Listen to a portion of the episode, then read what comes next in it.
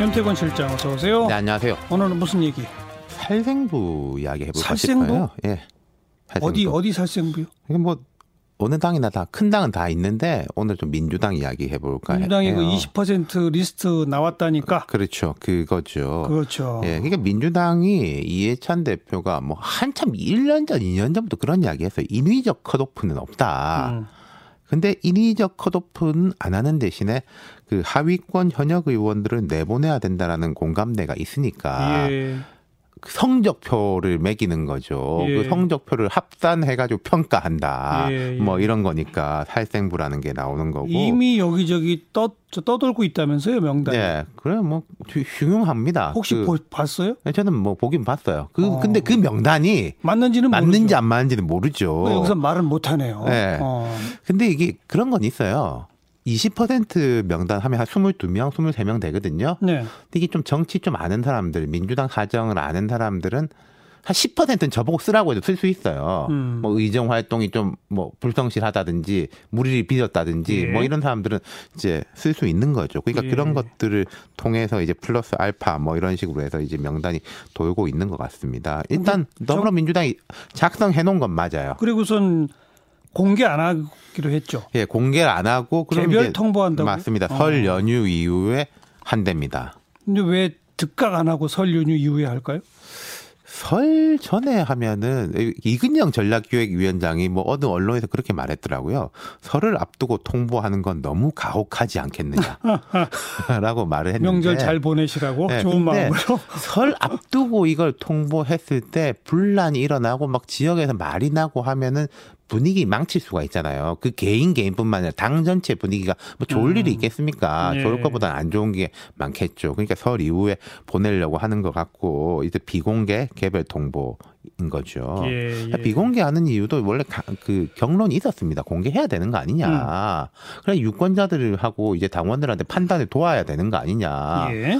그런데 이제 이 명단이 공개되면은 그 사람들은 경선 하나만 하죠. 사실상 경선 기회 박탈당하는 거나 다름없죠. 음. 왜냐하면은 제가 만약에 그 사람하고 경쟁하는 정치 신인인데 그 공격하지 않겠습니까? 당연하죠. 네. 저분은 20% 아닙니까? 그렇죠. 하위. 우리 지역에서 예. 할 자격이 없는 사람입니다. 부끄럽습니다. 예. 막 이러겠죠. 그리고 만약에 또그 하위 20% 안에 든 사람이 어찌저찌 본선에 진출할 가능성은 있어요. 그러면 상대당이 공격하겠죠. 그렇죠. 어.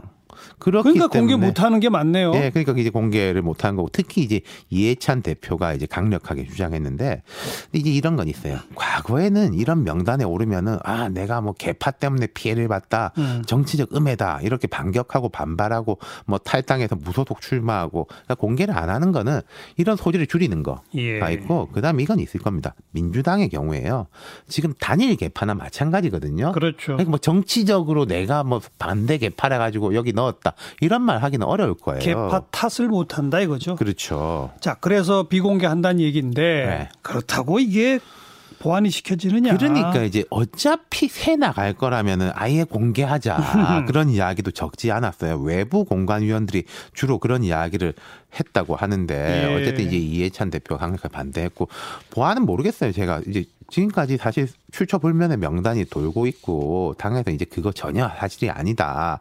그리고 거기 뭐 이름이 올라간 사람이 비공개로 항의했다 이런 말까지도 떠도는데 음. 이게 이게 그 48시간 내 이의 제기하게 돼 할 수 있게 돼 있거든요. 네. 네. 근데 이게 개별 통보를 하고 또 통보 받은 사람이 이의 제기하는 절차가 있고 또 뭐 전달하는 과정에서 그 경쟁자들이 또 이제 막 촉각을 예. 곤두세우고 이래가지고 저는 완전 100% 보안이 지켜질까 그런 생각을 계속 좀 시끌시끌하겠죠. 예, 어쨌든. 드네요. 예. 그런데 이 하위 20%에 들어가면 일단은 어렵다고 봐야 됩니까?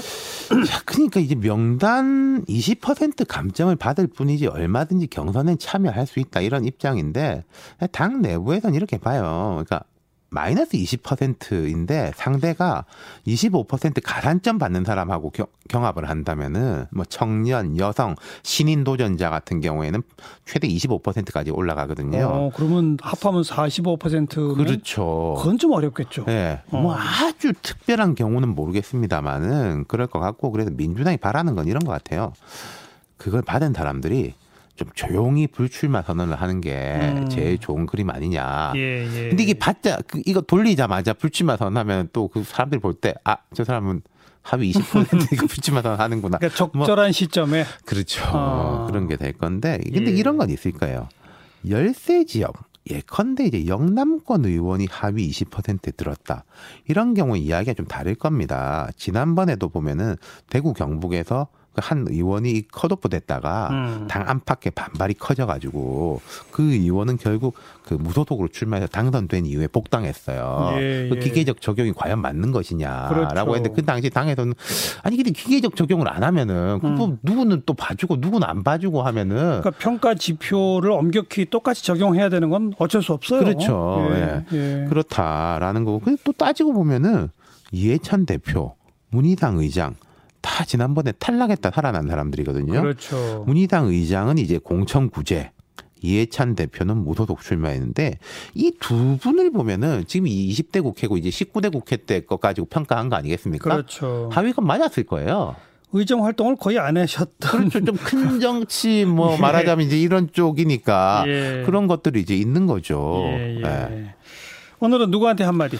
그 이름 모를 하위 20% 의원님께 한 말씀 드리고 싶어요. 뭐라고요? 아마 감 잡고 계실 거예요. 음. 그 정치라는 게 이제 계량적으로만 평가할 수 없는 면이 분명히 있으니까 이제 억울하실 텐데 네. 만약 지역에 이제 경쟁자가 없는 지역도 있습니다. 뭐 험지 같은 경우에 예.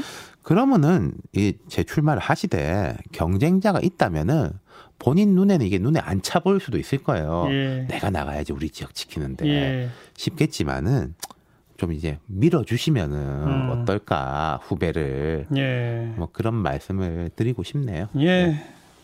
말 들을려나 모르겠네요. 윤태권 실장 수고하셨어요. 예, 감사합니다.